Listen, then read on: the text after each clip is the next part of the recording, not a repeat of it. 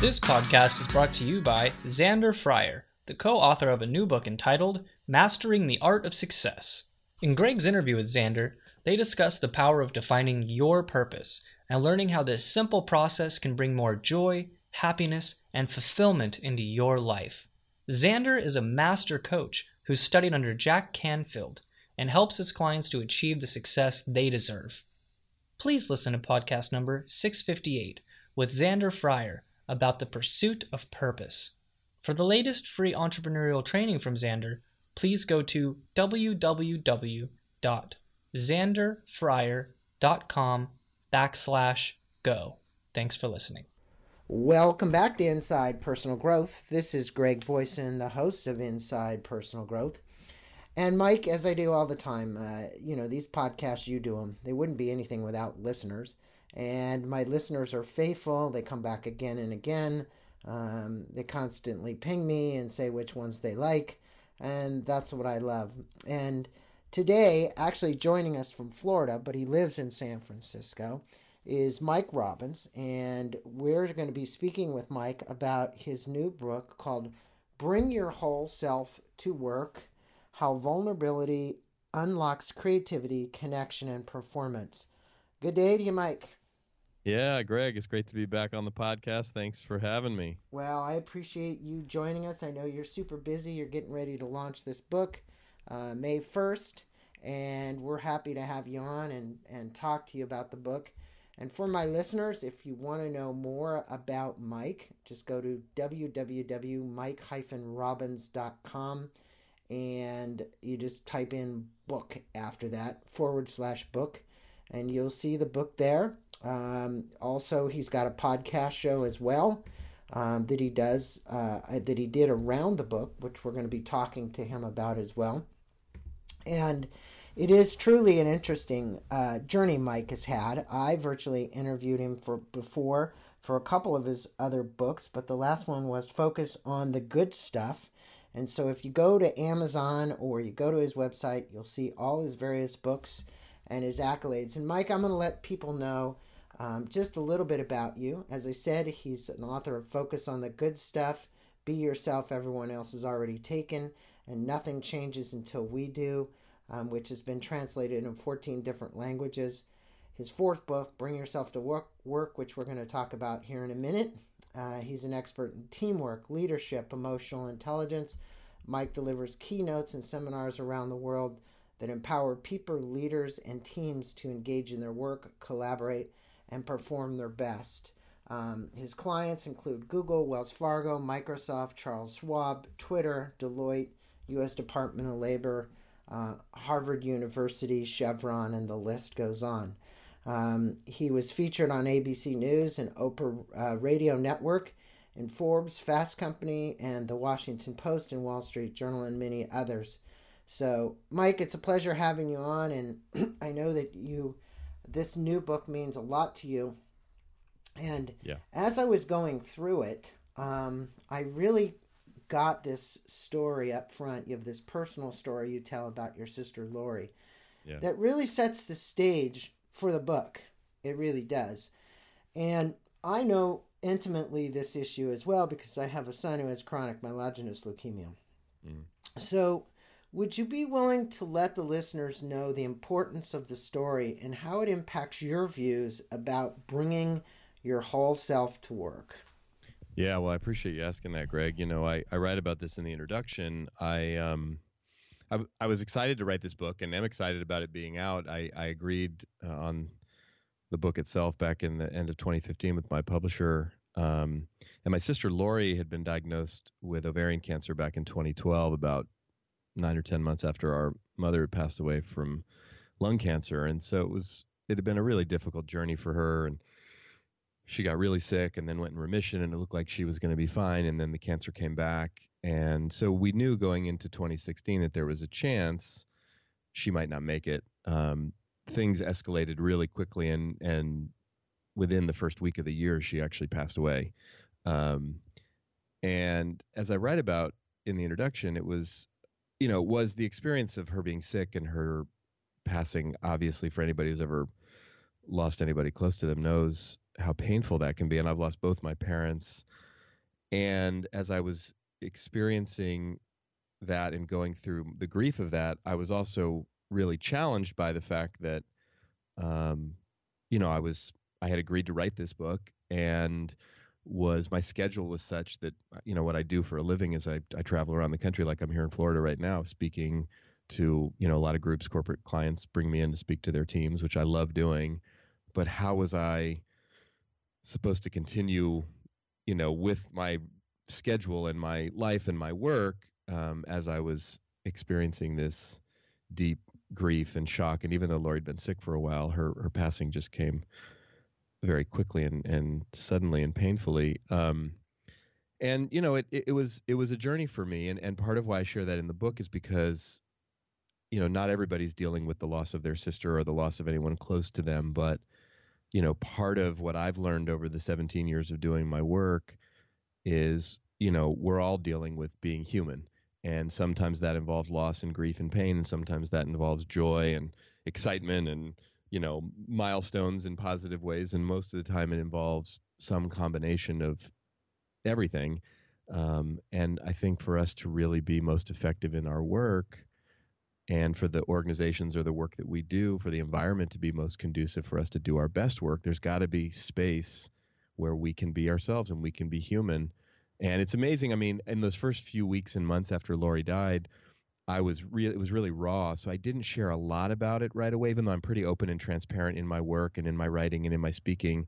But as I started to open up and share a little more, it was amazing to me, Greg, because so many people had grief stories to share with me or their own stories of loss or, or their own experience. And while the book isn't really about grief per se, even though I opened the book with it, I, I realized, wow, and I've known this, but this was another, you know, reminder of it that we're all carrying so much in life and sometimes just given the permission to share some of it the floodgates open oh yeah it's it's certainly something that's uh, very cathartic very healing to to share these kind of things with people i know yeah. as we as we go through our lives we lose i both my parents are gone um, i have a son with leukemia yeah. I, i've everybody's got something and that leads me to this next kind of question actually you did a series of interviews for this fod- podcast that I told the listeners about earlier, Bring Your Whole Self to Work.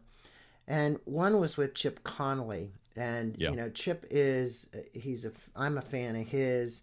He did, yeah. uh, he did a forward in my book. Uh, he's a great guy. He's great. Yeah, he he is a wonderful guy, and his story is very painful as well. And I'm not going to go into that, but he said holding things back about ourselves is hard and actually takes energy. If we're willing to do the inner work of more fully understanding who we are and what truly matters to us, we'll have more clarity um, when we're working and when we're doing, when we know it's a right fit. How do you help people, obviously, find the right fit? Hey, that's a good question. I mean, I think you know, it's it's a unique individual process, and one of the things that Chip talked about in that interview that I did with him on my podcast, and Chip and I've gotten to know each other over the last number of years, and he's somebody who I really respect and admire because he's been very successful in business. You know, he founded um, a great hotel chain called Joie de Vivre, um, and grew that, and then sold it, and is now actually working um, as an executive at Airbnb and has written a number of wonderful books. But Chip's somebody who's been able to navigate both the business world and the sort of world of personal growth and development, which I know, you know, everybody listening to us and, and your great podcast here is focused on as well. And so I think part of the journey, it's a long way of me saying, one of the things that I've always been an advocate for, and, and my books and my work are really, they're about personal growth, but in the context of work and so I think for people to really find the right fit, there has to be some desire and some uh, inclination to do some inner work, if you will. And again, it can look very differently. It's not prescriptive from my perspective. I'm not telling people, well, you have to do this practice or this process or follow this tradition, but it's some sense of being willing to take a look inside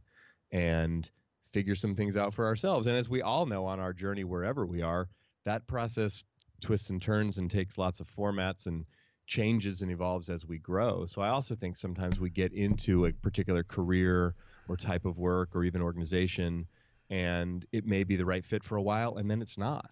Mm-hmm. So it's an it's an ever evolving process. Yeah, and his comment about finding what fits for us is just so resonant because frequently, you know, you you get to meet with all these teams and you can tell um, from your intuition, you know, what's right sometimes with a team because you talk yes. about teamwork here and what's not. What's the difference in a champion team? And a lot of times it's the team players, right? It's this. Oh, absolutely. It's this. It's this uh, mixture, this special elixir that happens, and you have five pr- principles that make up the context of the book. Yeah. And and I think that's the key to this book. Really, is these five, and I want to make sure we touch them. So the first is being authentic. Yeah. Um, I know my listeners have heard plenty about being authentic, yeah. but in your estimation, what does it take for one to truly live and act authentically? And in that context, your story in the chapter where you go to pitch your book to your prior publisher, I think was was really a good story to maybe kind of set the context for this about being authentic.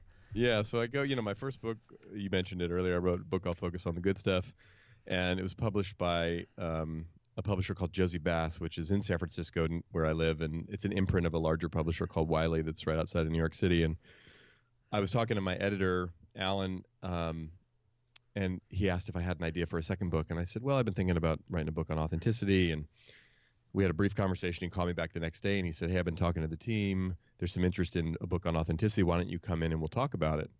So we scheduled a meeting for the next week, and I just thought it was going to be kind of a formal, informal discussion, just chatting. You know, I had some ideas. I didn't know it was going to be a full-on pitch meeting, but I get there, we get in the conference room, and it's a pitch meeting with Alan and the team. But he said before we start, Mike, Deborah's coming, and Deborah's the president of Jossey-Bass, who I'd never met. And he said, and her boss from Wiley, he flew in from New York. So now I'm like, really nervous. Like, oh gosh, I'm excited that, that wow, they must be really interested. But I'm like, whoa, you know. So they come into the room and so tell us about the book, and I start going into my pitch, and you know, instead of my nerves getting better, so to speak, as I was talking about, they were getting worse. I was getting more anxious, and and I was pretty good. Like a lot of people listening can probably relate. Pretty good at pretending like I'm not nervous when I really am.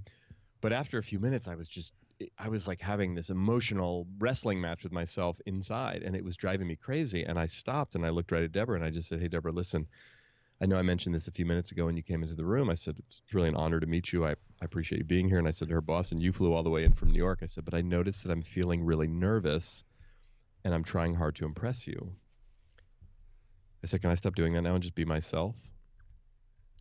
And you know, literally, Greg, as as that was coming out of my mouth, the voice in my head was yelling at me like, "Don't say that out loud. what is wrong with you?" Right? And it was like this awkward moment after I said it. There was like I could look around the table and people were like, "Did he really just say that out loud?" But what was interesting after the awkward pause was that Deborah laughed, so did her boss, so did everybody else around the table, so did I. And more than laugh, it was like I exhaled and said, "Listen, um, not sure I was totally prepared for what this meeting is, but here's what I know about authenticity. I know it's important. I know it's important to me and just about everybody I know in work, in life, in relationship. It's just important. I said, but I also know that it's hard. And I want to write a book about that. And then we proceeded to have a 45 minute discussion about that. Why is it hard? What makes it unique and challenging in their company, in their industry, and some of what I see. And by the end of the meeting, you know, they ended up deciding to, that they wanted to publish the book. But I learned something really important that day, and this was like a decade ago. I ended up writing that book and have been studying authenticity since. That like being prepared is important, but a lot of times being present and showing up in the moment is as important, if not more important. And so uh, that's what authenticity is really about. Definitely, and I know that uh, since then you've been going to the Wisdom 2.0 conferences, and obviously. Yep you know, I've been doing a lot of deep inner work for the last uh, I can't even tell you it's it's been probably close to 35 years and I think it is important and as I've done these podcasts I'm not on podcast 680 you yeah, you get well. to you have to get comfortable with yourself and you say this you mentioned yeah. that we need to remove self-righteousness and add a big dose of vulnerability yeah. in your estimation what does it really take for somebody to be as vulnerable as you were. I mean, look, most people try to put up um, some kind of outwardly appearance that things are better than they are, they're richer than they are, whatever it is that they seem to think that they need so they can get something. Because a lot right. of times it is about getting something. And I think you need to remove the fear about whether or not you're going to get something because yeah. it isn't really about you getting something, it's about you being authentic and people understanding who you are. Yeah, absolutely. Well, and I love, you know, Brene Brown defines vulnerability as emotional exposure, risk, and uncertainty. Mm-hmm. And one of the questions that she likes to ask, and I like to ask this question as well, is like, can you think of anything meaningful or important that you've ever experienced or accomplished in your life that did not involve emotional exposure, risk, or uncertainty? There really isn't anything. If it mm-hmm. means something, if it matters, I mean, you know, we can do things that don't matter, and but if you, so I try to think of that myself in situations that matter to me when I want something. And that's the trickiest one. It's like I really want something, I'm going for something, I'm driving for something, I'm trying to get some outcome, but I realize that part of and this comes up Greg partially from my training as an athlete for many years. I played baseball all growing up and played in college and got to play professionally for a few years before I got injured but I remember the experience as an athlete. I really wanted to win every time I played. And in baseball, there's just a ton of failure. So, like, I failed a lot, even though I was good. Right. and that actually helped me because it made me realize, and I try to remember this even 20 plus years since I stopped playing baseball. If I really want it and it really matters and it's going to happen, it's going to involve me putting myself out there on the field where I might win and I might lose. I might love it or I might get my heart broken, but like nothing's going to happen if I don't play. It's true, and I think the most important thing to remember for people that are listening to this podcast and listening to Mike is that you know you never really fail unless you don't get back up again, right? Yeah. And I think the key is it's about picking yourself back up again, no matter how challenging it can be, no matter how depressed you become. Um, it, it, things will get better. Now, your second principle is to utilize the power of appreciation. And I think yeah. appreciation basically helps things get better. You yeah. state that appreciation is about acknowledging a person's inherent value. It's not about recognizing their accomplishments. Right. So if you would share with us how appreciation makes a difference in the workplace and why it's so challenging to express our appreciation at work. You actually cited some statistics as well in the book about yeah. how appreciation really affects performance. Well, it does. You know, it's interesting. I'm actually down here in Florida speaking at two different recognition events for two of my clients. And it's funny because these people are here getting these awards, they're being recognized. But when I speak, I'm talking to them and congratulating them on being recognized for the award, which is great. But then explaining the distinction between recognition, which is about performance, and appreciation, which is about people. And some of the statistics that we found, that I found when I was researching for Bring Your Whole Self to Work, one of them is there was a study done at Wharton Business School, and they found um, they they studied actually university fundraisers, and they took a group of fundraisers, and half of them were just given a very brief, appreciative talk by the head of fundraising at the universities. Thank you for your work. Thank you for all you do. I know it's hard to get on the phone and you know call people and ask them for money, but we really appreciate that. The other half was not given that same sort of appreciative pep talk, and then they tracked them over the next week. And over just a week's time, the group that was thanked for doing the work that they do made 50% more calls than the group that wasn't thanked. So just that little bit of, and that, in my estimation, from what I teach to leaders and teams, that's about as generic as you can get. It's not very personal and specific. It was just like, a, hey, good job, we appreciate it. But that just in and of itself, people are like starving for appreciation. You know, Glassdoor, which is a company that's based in Marin County, and you know, people can go on to Glassdoor.com and basically, if you leave a company or you work at a company, you can give an honest, sort of unfiltered opinion of what it's like to work there and do it anonymously so that you know people know if i'm hey i'm looking for a company to go work for i'm going to go on glassdoor. It's kind of like yelp or some of these other places where you can check out reviews. But glassdoor also studies you know different trends in in the work world and and in the workforce. And they found that 82% of people said that they were more motivated to work harder when their boss or their manager appreciated them. 52% of people said that they would have stayed longer at a company that they left if they felt more appreciated and only 37% of people said I work harder when my boss or my manager is hard on me and or I fear losing my job. And so again, we're motivated in a lot of ways by feeling valued and appreciated in addition to being recognized for our work. I mean, that's important too, but when you separate it out, sometimes there isn't a specific outcome to recognize. You know, one of the examples I use in the book is from when I played baseball. I was a pitcher. And, you know, even if you're not a baseball fan, you probably know when the pitcher doesn't do well in a baseball game, they literally remove you from the game. They take you out of the game, like in front mm-hmm. of everybody. And it's a pretty humiliating experience.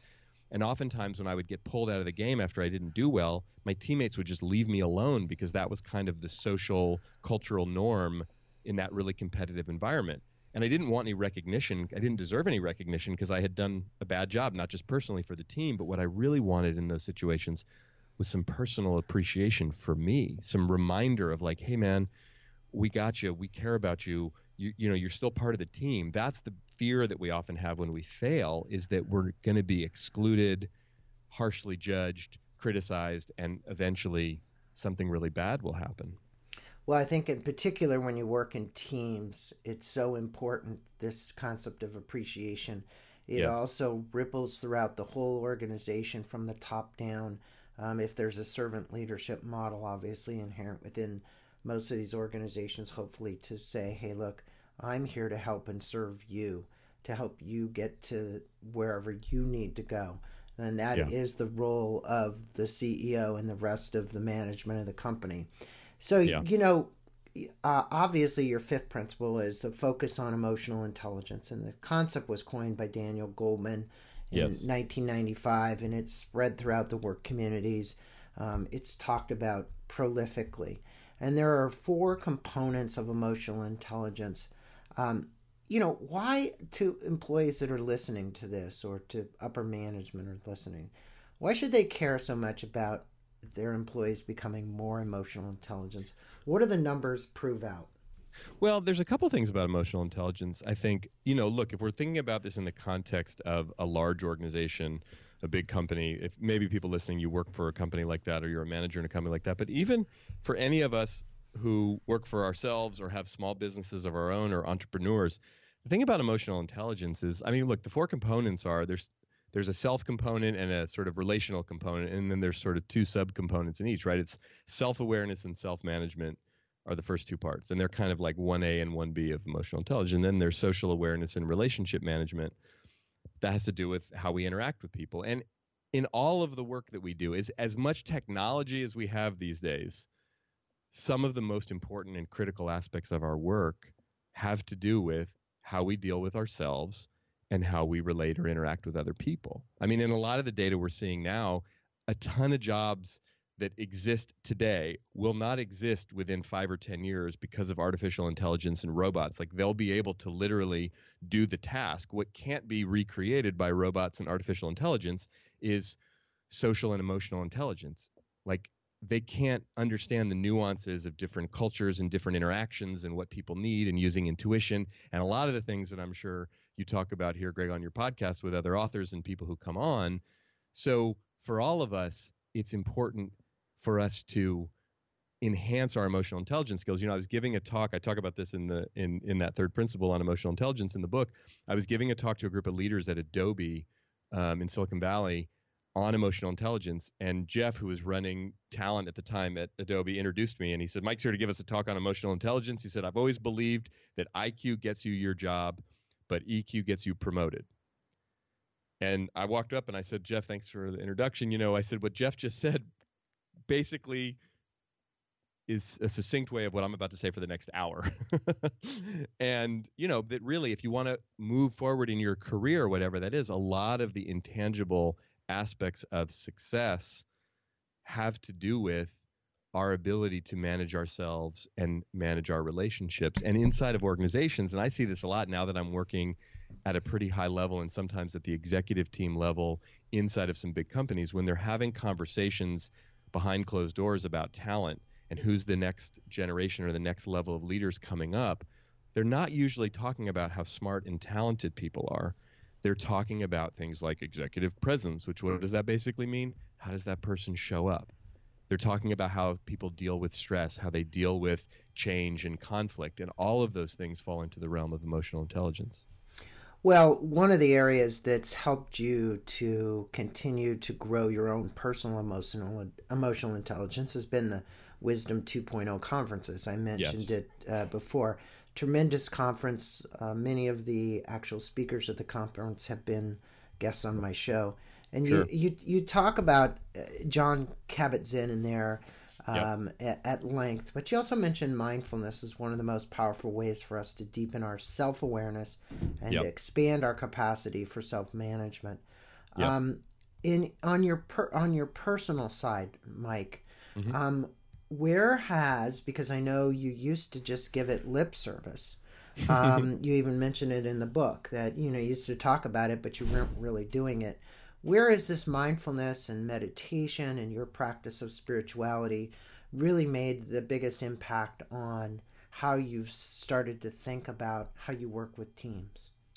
Well, it's a couple things. I mean, first of all, I would say what's interesting, Greg, over 17 plus years of doing this work, the world worlds of personal growth, which you obviously focus a lot on here on the podcast, and professional growth, which used to sort of seem like they were in different spheres and different realms, have come together a lot. And the Wisdom 2.0 conference is a great example of that. And anyone listening who's not familiar started about seven, eight years ago with the idea of how do we bring, you know, this whole world of mindfulness and meditation and even spiritual practice together with technology and business and where's the intersection and what's happened and many people who are listening have probably seen this you know we now have so many mainstream media outlets if you will you pick up time magazine you pick up the new york times and there's all these studies and articles about you know the power of mindfulness and meditation and so it's been interesting just to see it you know come through science and other places where where you know people are talking about things they weren't talking about five, ten years ago, which I love. In my own personal life, as I talk about in the book, you know, I've been meditating off and on for 20 plus years, but found for a long time it was challenging for me personally. How do I integrate this into my life? And then once I got it more integrated into my life, there was a sense for me when I would go inside these corporations, right? Here I am writing books and doing things that are all very much about personal growth, but then I'm getting hired by, you know, Wells Fargo and Chevron and Kaiser and you know Citibank and whoever to come in and help us be more effective, help us be more successful. And there was a part of me that was thinking, well, I don't want to get too weird. I don't want them to think I'm strange. I don't want so what do I talk about? But I think the combination of the deepening of my own practice and realizing what an impact it continues to have in my own life, as well as I think culture changing a bit and it becoming more sort of mainstream acceptable to be talking about these things, the combination of those two things has had me feel that much more comfortable and confident bringing it forward with some of my clients. And then we're seeing the benefits of it. You know, and again, all of us who have our own personal and spiritual practices in life know that when we're actually practicing the practice, it calms us down, it makes us more open and available. It has so many positive, so much positive impact that when we can start to bring more of that into work, that becomes really powerful. Well, it is so important that we can bring our whole self to work, not, you know, to play off the book so much, but the reality is that we need to determine what that whole self is. Yes. And sure. your sixth principle is to embrace the growth mindset. Yes. Uh, now you relate a great story about how we ask ourselves questions and mm-hmm. that reframing our questions make a huge difference with Absolutely. relation to how our mindset looks at things or our purview. Yeah. Um, do you uh, remi- do you mind relaying the story in the book, uh, your baseball career, and it ended, right. as you said, as a result of an injury? But yep. there was a gentleman who asked you after it ended to reframe your question. Yeah. And and I think it's a really a good story because it got you to reframe the question such only one word changed in the sentence yeah um, that really made a difference and i think if people would just change one word in their sentences when they're down and they're looking at themselves differently uh, it, it it could make a big difference.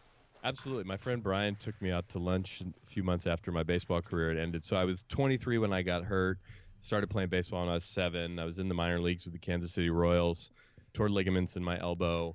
Over the span of two years, had three surgeries on my arm, wasn't able to come back, was forced to retire at the age of 25. And I was, you know, still a really young man, but pretty lost because I'd been very focused on this one activity. And now I was, what am I going to, you know, I'd gotten a job working in the tech world back in San Francisco, but still was, was kind of spinning. And, and Brian, who's a few years older than me, was concerned about me and he said, "Listen, Mike, when you go through something tough in life, you often we all often ask ourselves this really simple but very dangerous question." He said, "You're probably asking yourself this question. I'd be asking myself this question if I were you." He said, "But here's the question. Why did this happen to me?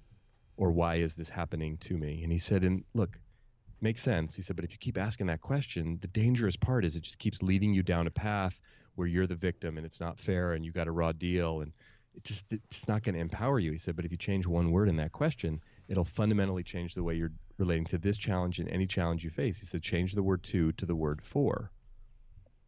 Why is this happening for me? Mm-hmm. Right. And I didn't totally buy into what he was saying at the time, quite frankly, but I trusted him and I knew he had my back and I knew he had my best interest. But I started, I, I thought about it and I kept thinking about it. And it wasn't an overnight thing, but over a period of time, asking myself that question over and over again, did start to reframe and shift the way I was relating to that challenge and that transition in my life. And now, when things come up that I don't like and wish wouldn't happen and don't understand and think are bad, I try to remember to ask that question because it does shift me and it can shift any of us into more of what we call a growth mindset where we're looking for the opportunity. Now, this is not, you know, another way of saying this is not a spiritual bypass where we just immediately go to, well, everything happens for a reason. Because look, sometimes things happen that are painful, that are confusing, that, you know, it's important for us to grieve. It's important for us to go into whatever we're experiencing. However, paying attention to our mindset and how we're relating to it and what we're thinking and the questions that we're asking, those are ways that we can, in a healthy and conscious way, intervene and do it individually. And then again, in a work context, if we do that collectively, that can make us a really powerful team or organization. Yeah, and I and I love the way that you reframed the question in the book and and posted. I, I for all my listeners out there, you can find the podcast in there. I'll, I might put a link in the blog here, but Byron Katie is probably one of the best at this, and she she says, "Is it true? Is it really true?" Because what happens right. is you start to think that this stuff is true, and right you know, at I, I, I know you know this, but I ended up with a degree in spiritual psychology from University of Santa Monica.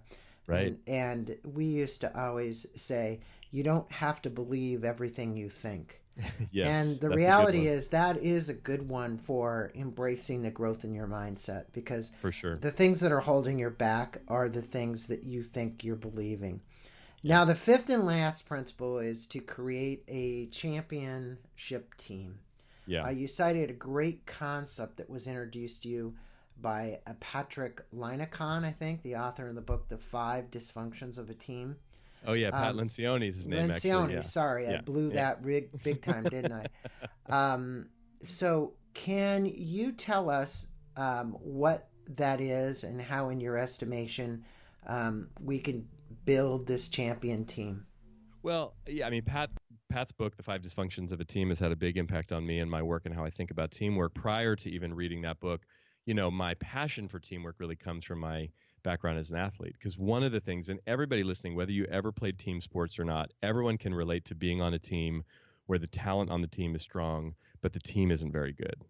And it's confusing, right? It's like, wait, we have smart, talented people on this team. Why aren't we a good team? And on the flip side, I'm sure almost everybody listening can also relate to being part of a team or a group where not like every single person in the group or on the team is an absolute rock star in and of themselves, but something about the team just kind of works. Right? And that's that intangible quality Greg you were referring to earlier that that what is that? And in sports we call it chemistry, in business we call it culture. It's kind of hard to define, but you know when you have it and you know when you don't have it. And so a lot of the work that I've done over the years with teams is about how do you create the conditions for that team chemistry, that team culture to be as positive and you know as productive as possible and it's it's a it's a tricky dynamic because it's ever changing and evolving depending on the people and what's going on and the environment and the work we're doing and all of that but so much of it has to do with how we relate to each other. And one of the things that pat talks about when i'm working with leadership teams in particular inside of organizations is that leadership teams tend to more often be teams of leaders as opposed to actual leadership teams meaning they all report to the same person and they all sit around and you know but they really think about their team as the people who report to them.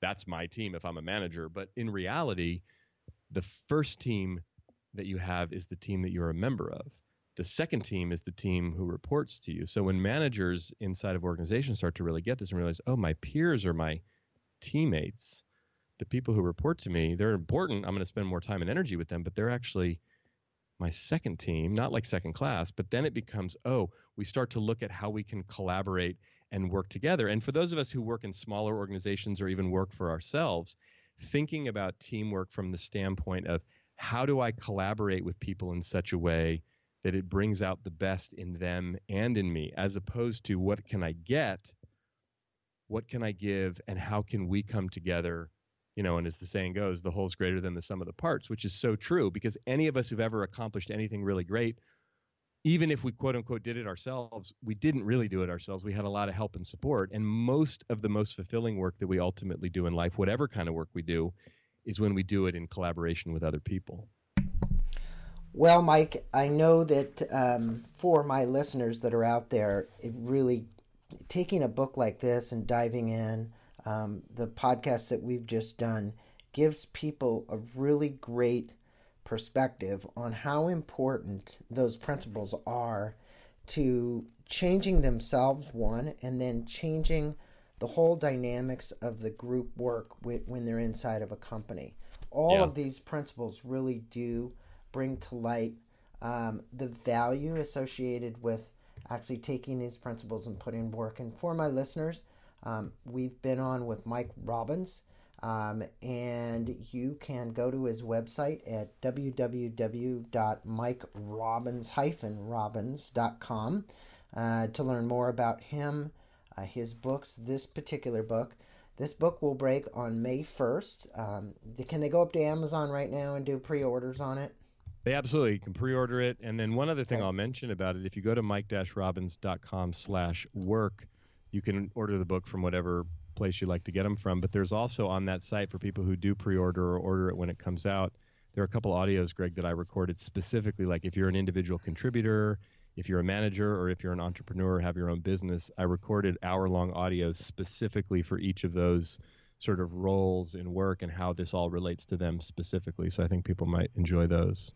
Well, it's a great offer for them to do that. So if you want to go to his website, we'll put a link up there at the website um, that'll take you to that, and then you can click on your favorite book buyer wherever you want to buy this book. Yeah. Um, you can also, Mike is as he said, he speaks all over the country. You know, so look for him on the website. Send him a um, uh, um, an email to find out more about him. Um, one of the things that he's really well known is his speaking. And so I would tell you if you're a company out there listening and want to book him, uh, go to the website and contact his assistant and and get on his schedule to be booked. He would be a great addition to your conference. So, um, Mike, thanks so much for being on Inside Personal Growth and spending a few minutes with us about uh, your new book, uh, Bring Your Whole Self to Work How Vulnerability Unlocks Creativity, Connection, and Performance. Thanks for being on. Thanks, Greg.